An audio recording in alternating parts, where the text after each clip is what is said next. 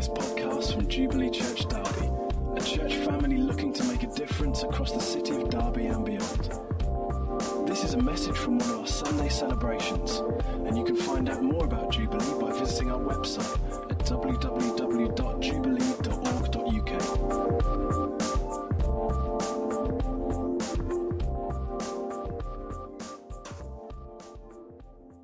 So, as I was um, just in, worship earlier, it was great to hear from Paul as he brought that word. If he'd kept going much longer, he would have got through all of my notes. So I'm glad you stopped when you did, because it left me something to say. But isn't it good for those who ever spoken, you think, ah, God seems to be putting his finger on something.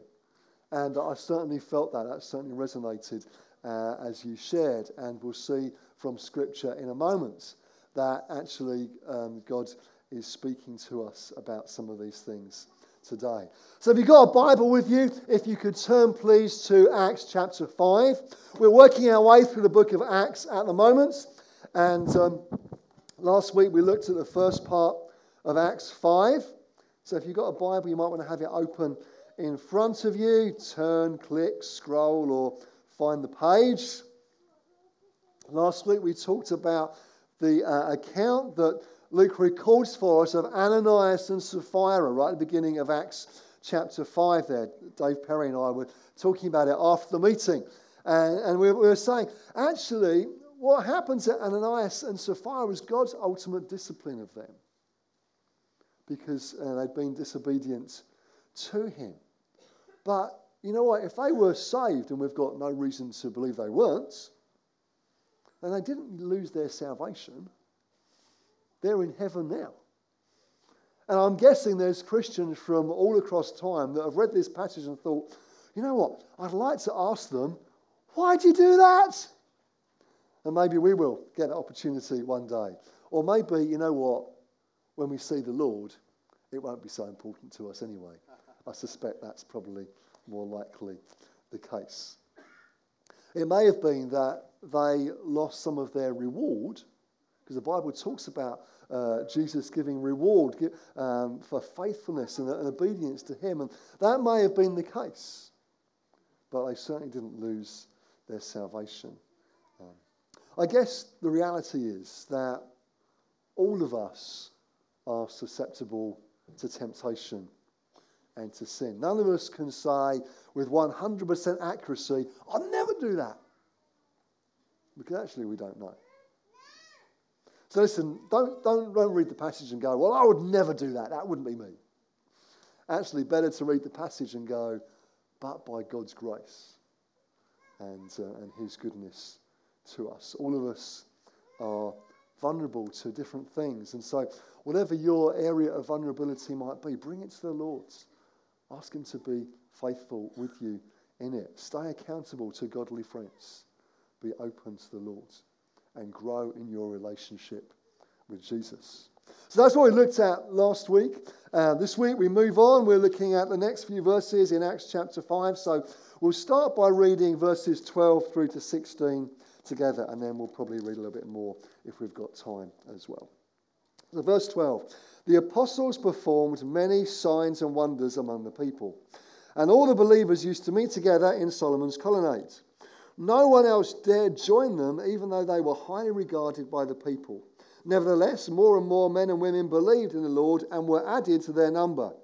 As a result, people brought the sick into the streets and laid them on beds and mats so that at least Peter's shadow might fall on some of them as he passed by. Crowds gathered also from the towns around Jerusalem, bringing their sick and those tormented by impure spirits, and all of them were healed. Let's pray. Father, we thank you for your word to us. We thank you for what you're saying to us already this morning. And we pray now, God, that as we read these verses, consider this this morning, that God, you would speak to us by your Spirit. Holy Spirit, would you give us open hearts to hear from heaven this morning? Come and apply your word to us. We ask it, please, in Jesus' name. Amen. Amen. So, what we read of here in verse 12 is, I guess, a time of the miraculous, isn't it? Miracles abound. The apostles performed many signs and wonders among the people. Lots of healing, lots of signs, lots of wonders, lots of salvation. The church is growing, the kingdom of God is advancing. And all the believers are meeting together regularly. The uh, scripture tells us that. But I find it fascinating in, in verse 13, it says, But no one else dared join them. And you think, well, that's hardly surprising, seeing as just recently Ananias and Sapphira turned up to a church meeting and didn't get to leave. No wonder other people were thinking, well, I'm not sure about joining this group of people. I'm not convinced that it might be a good idea. But the Bible tells us, even so, they were highly regarded by the people. And nevertheless, more and more men and women believed in the Lord and were added to their number. It's fascinating, isn't it? I mean, if you'd heard about Ananias and Sapphira, I'm guessing you think, oh, I'm not sure if I want to be part of this group of people. No wonder people didn't join them. You know, would you sign up to join an organisation where just last week a couple of people died? You might actually think twice about it. Verse 11 tells us that great fear had seized the church. No surprise there. But no one else, it seems, dared to join them, we're told. News spreads, doesn't it? This, this, in this day and age, news spreads by social media as well as every other uh, form of media true news and fake news. But in their time, news like this would have spread as well. There was no getting away from what had happened. But even though people are scared, wondering what's going on, didn't really dare join them, even though that happens, at the same time, more people are being saved, more people are being added to the church, and God is doing quite a remarkable thing. Wonderful, isn't it? And maybe if there'd been any half hearted Christians around the church before Ananias and Sapphira's experience, I'm guessing that shook them up. And they took their faith perhaps more seriously. So, men and women are being saved in tremendous number. The church is growing at an incredible rate. Miracles were an everyday occurrence. So much so, we're told in verse 15 that as a result, people brought the sick into the streets and laid them on beds and mats so that at least Peter's shadow might fall on some of them as he passed by. Peter's shadow? I mean, we read this and think, what's all that about? Do you know, that's what I think when I read it. Am I just very unusual? They don't have to answer that question. Hey, what's this about Peter's shadow? I mean, I guess it's similar to um, you know, to Paul's handkerchief that you also read of, or Jesus' cloak that people were trying to hold on to. Hold on to associating with things that belong to those who perform miracles. I mean, does this mean we should start a healing shadow ministry? Because we read no, because we read it in scripture, or maybe healing hankies there's probably a website in there. There's like healinghankies. There, there you go. You can, you can, you can, you know, you can sort that one out. I don't think so. Just because we see, you know, an example here doesn't mean that we have to copy that exactly. I mean, it's interesting, isn't it? I mean, just to really mess with our minds, over the years, people have prayed over cloths and taken them to people who are sick, and God has healed them. We're thinking, I don't quite get it. But God works in remarkable ways, doesn't he? Actually, we can't always understand how he works and how it happens. Our brain and mind does not process that in the way that he does. So what's going on? Well, let's be clear. There's no, nothing magical about Peter's shadow or Paul's handkerchief for that matter. But they did represent something of the person. And that's what people were pushing in for. So let's be clear shadows or handkerchiefs don't heal anybody in and of themselves. It's God alone who heals. But sometimes, as we've said, he uses unusual methods. I mean, Jesus would sometimes spit on the ground, make some mud, and put it on a person's eyes. Anyone done that lately? Probably not. I'm guessing. Luke doesn't specifically say whether people are healed by Peter's shadow or not, but the implication is they may well have been. So all seems to be going well. People are being healed, saved, set free, church growing, advancing. All seems good. Then we get to verse 17. Pick up your Bibles once again. We'll read some more verses together. Then the high priest and all his associates, who are members of the party of the Sadducees, were filled with jealousy. They arrested the apostles and put them in the public jail. But during the night, an angel of the Lord opened the doors of the jail and brought them out. Go stand in the temple courts, he said, and tell the people all about this new life. At daybreak, they entered the temple courts as they'd been told and began to teach the people. When the high priest and his associates arrived, they called together the Sanhedrin, the full assembly of the elders of Israel, and sent to the jail for the apostles. But on arriving at the jail, the officers did not find them there. So they went back and reported, We found the jail securely locked with the guards standing at the doors. But when we opened them, we found no one inside. On hearing this report, the captain of the temple guard and the chief priests were at a loss, wondering what, what this might lead to. Then someone came and said, Look, the men you put in jail are standing in the temple courts teaching the people. At that, the captain went with his officers and brought the apostles. They did not use force because they feared that the people would stone them. So the apostles were brought in and made to appear before the Sanhedrin to be questioned by the high priest. We gave you strict orders not to teach in this name, he said.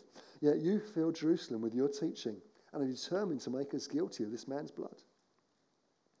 Peter and the apostles replied, We must obey God rather than human beings. The God of our ancestors raised Jesus from the dead, whom you killed by hanging him on a cross. God exalted him to his own right hand as Prince and Saviour, that he might bring Israel to repentance and forgive their sins. We are witnesses of these things, and so is the Holy Spirit, whom God has given to those who obey him. When they heard this, they were furious and wanted to put them to death. But a Pharisee named Gamaliel, a teacher of the law, who was honored by all the people, stood up in the Sanhedrin and ordered that the men be put outside for a little while. Then he addressed the Sanhedrin Men of Israel, consider carefully what you intend to do to these men. Some time ago, Theudas appeared, claiming to be somebody, and about 400 men rallied to him. He was killed, and all his followers were dispersed, and it came to nothing. After him, Judas the Galilean appeared in the days of the census and led a band of people in revolt. He too was killed, and all his followers were scattered. Therefore, in the present case, I advise you leave these men alone, let them go. For if their purpose or activity is of human origin, it will fail. But if it's from God, you will not be able to stop these men. You will only find yourselves fighting against God. His speech persuaded them. They called the apostles in and had them flogged. Then they ordered them not to speak in the name of Jesus, and they let them go. The apostles left the Sanhedrin rejoicing because they had been counted worthy of suffering disgrace for the name. Day after day, in the temple courts and from house to house, they never stopped teaching and proclaiming the good news that Jesus is the Messiah. So the apostles now are arrested and put in jail. Is this over? Is this the end of things? Well, as we've already seen, no, it's not. And it's great, isn't it? As straightforwardly as Luke has recorded the believers sharing their possessions, or Peter preaching the gospel, he now says, But during the night, an angel of the Lord appeared. An angel of the Lord opened the doors of the jail and brought them out. Just a sort of simple sentence, almost a throwaway comment. During the night, an angel comes, lets him out, and he carries on. It's so matter of fact, isn't it? Oh, just, it just happened overnight. An angel came, let them out. we could so quickly overlook it, so quickly jump on to the next thing. Don't do that. We, we see here that God is at work. He really is. There's persecution, and an angel is dispatched to open some prison doors and to rescue the apostles. Marvelous, isn't it? But this is not a guarantee of angelic rescue from all persecution, as indeed we will see throughout our journey through Acts. God comes to the prison, sometimes to set free, always to be with. And in this occasion, an angel comes to the prison and sets them free. Last time in, in chapter 4, they were kept in overnight. On this occasion, they're set free. And this time they are arrested, freed by an angel, brought back before the Sanhedrin, and flogged. God is clearly with them, but he doesn't rescue them from every situation. So the angel brought them out of the prison, but they ended up being flogged the next day. But Jesus is with them in the same way that Jesus is with you. No matter what situation or circumstance you find yourself in, even today, even this morning, Jesus promises always to be with you. And if this morning you feel like you're trapped in a prison, if you feel that circumstances are pressing in against you from every side and you're not really quite sure where to turn, the promise of Jesus is this Matthew 28, verse 20. And surely I'm with you always to the very end of the age. Always, says Jesus.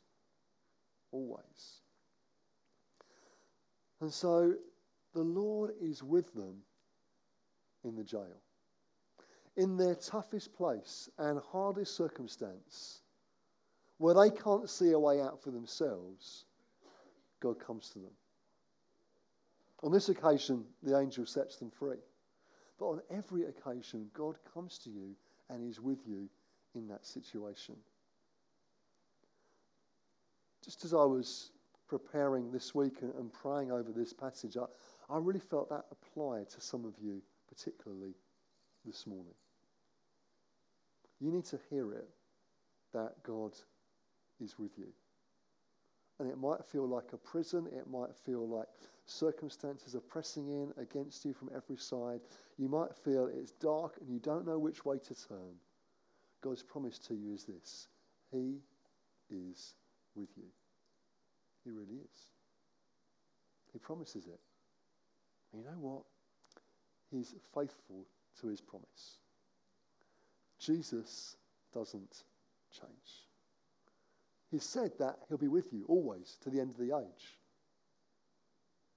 Well, that means now.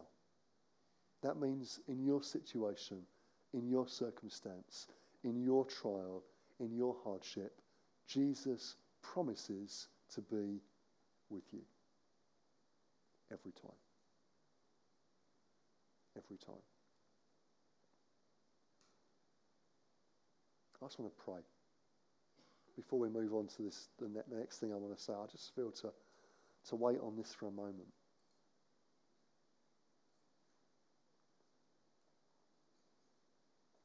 Thank you, Lord. You need to know the Lord with you in your situation, just raise your hand where you are. I'm going to pray. God, I want to pray right now for my friends. I pray, God, that they would know your presence right now in the situation and circumstance that is before them. God, would you come in Jesus' name? Father, I pray that whatever the situation, trial is. Lord, I pray that they would know your goodness and your faithfulness.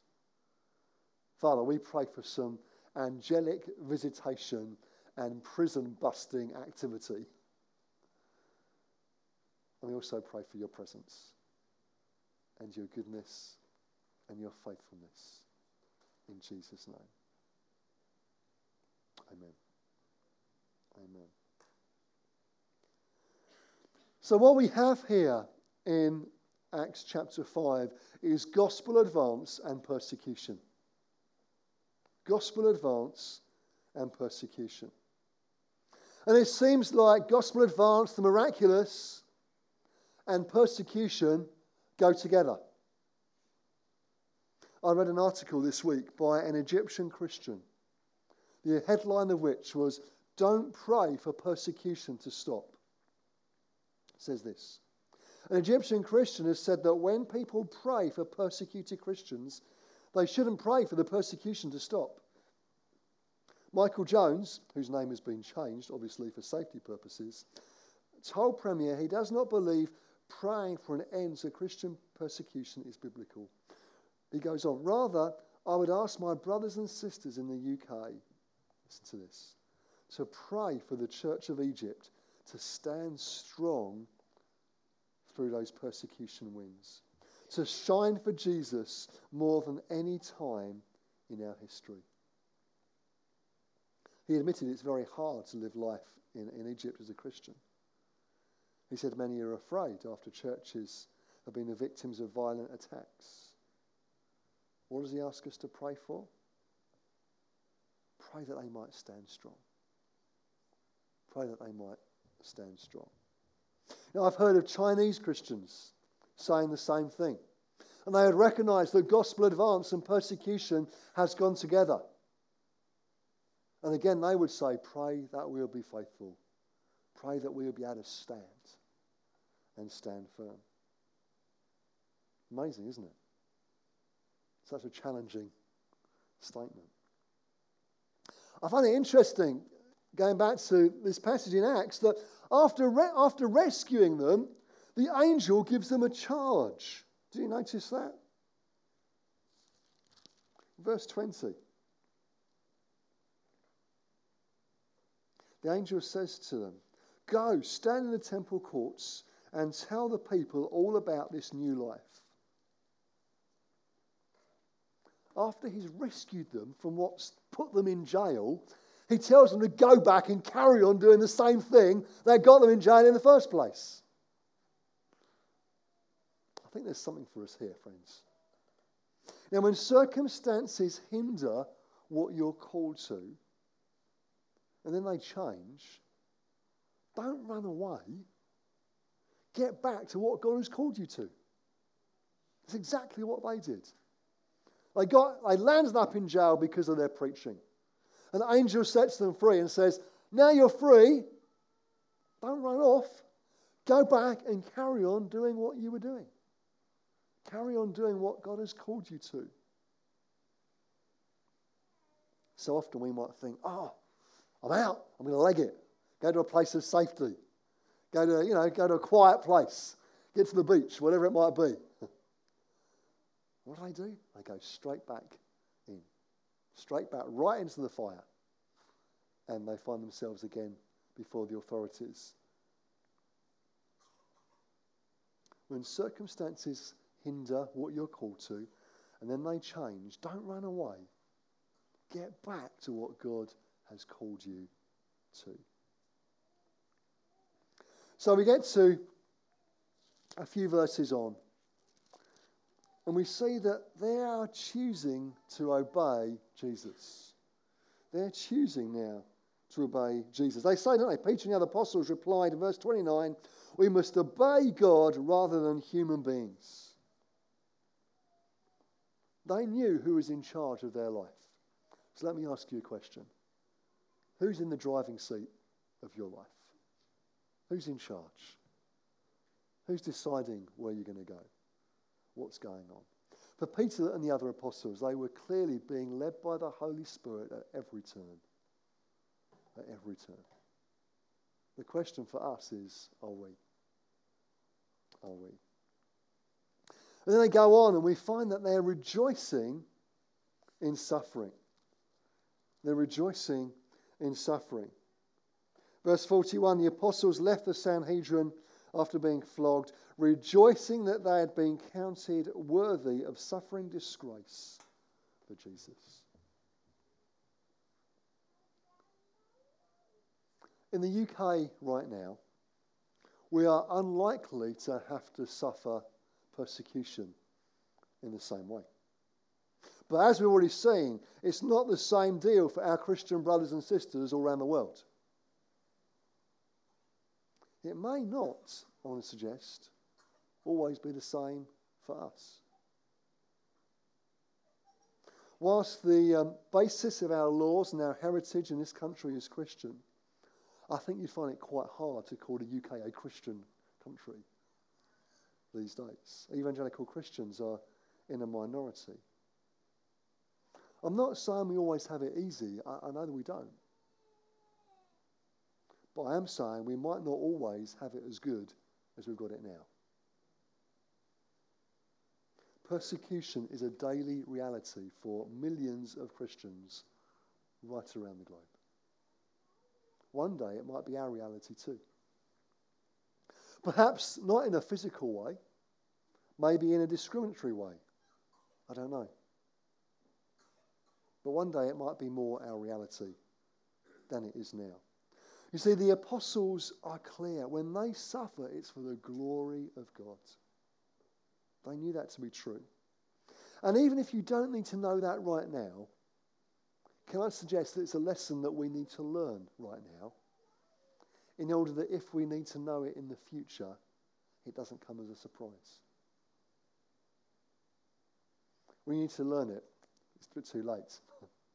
we need to learn the lesson now. So I want to encourage us to pray for our Christian brothers and sisters around the world who are facing such things. But as we begin to draw into a conclusion, let's realize that blessing and beatings were a reality for the early church. They went together. Blessings and beatings went together. We read Acts and we go, wow, we want that blessing. We want that sort of gospel advance and growth and miraculous and healings and salvation. God, we want all those things. But the early church knew that together with blessing came persecution. We don't quite so quickly ask God for that, do we? We're going to pray for ourselves in a moment, and that's right that we do that. But I'd also love us to pray for our Christian brothers and sisters around the world who are facing such persecution even now. According to Open Doors UK, more than 200 million believers in the 50 countries where it's most difficult to be a Christian experience high levels of persecution because of their faith. In the period which ran from uh, November 2016 to October 2017, over 3,000 Christians were killed for their faith. More than twice as many as the previous reporting period. And each of the top 11 World Watch List countries are now classed as places of extreme persecution. More countries than ever before in the 26 years they've been doing this piece of research. And yet again, North Korea is number one, but only just. There are others catching up. So I'd like us to pray for our Christian brothers and sisters in those sort of situations. And then in a moment, I feel that we want to land some of these things we've talked about and pray for one another. But before we pray for ourselves, I think it'd be good to pray for others. Can we do that? So can, we, can I suggest we stand? I'd love us to pray together out loud. Let's pray for our Christian brothers and sisters right around the world that even today are facing severe persecution. Let's ask God to be with them. Let's pray that they would remain faithful in the trial and they would know God's presence, providing his peace and all that they need. Is that okay? So, can we lift our voices together? Let's all pray out together and ask that God will be with them.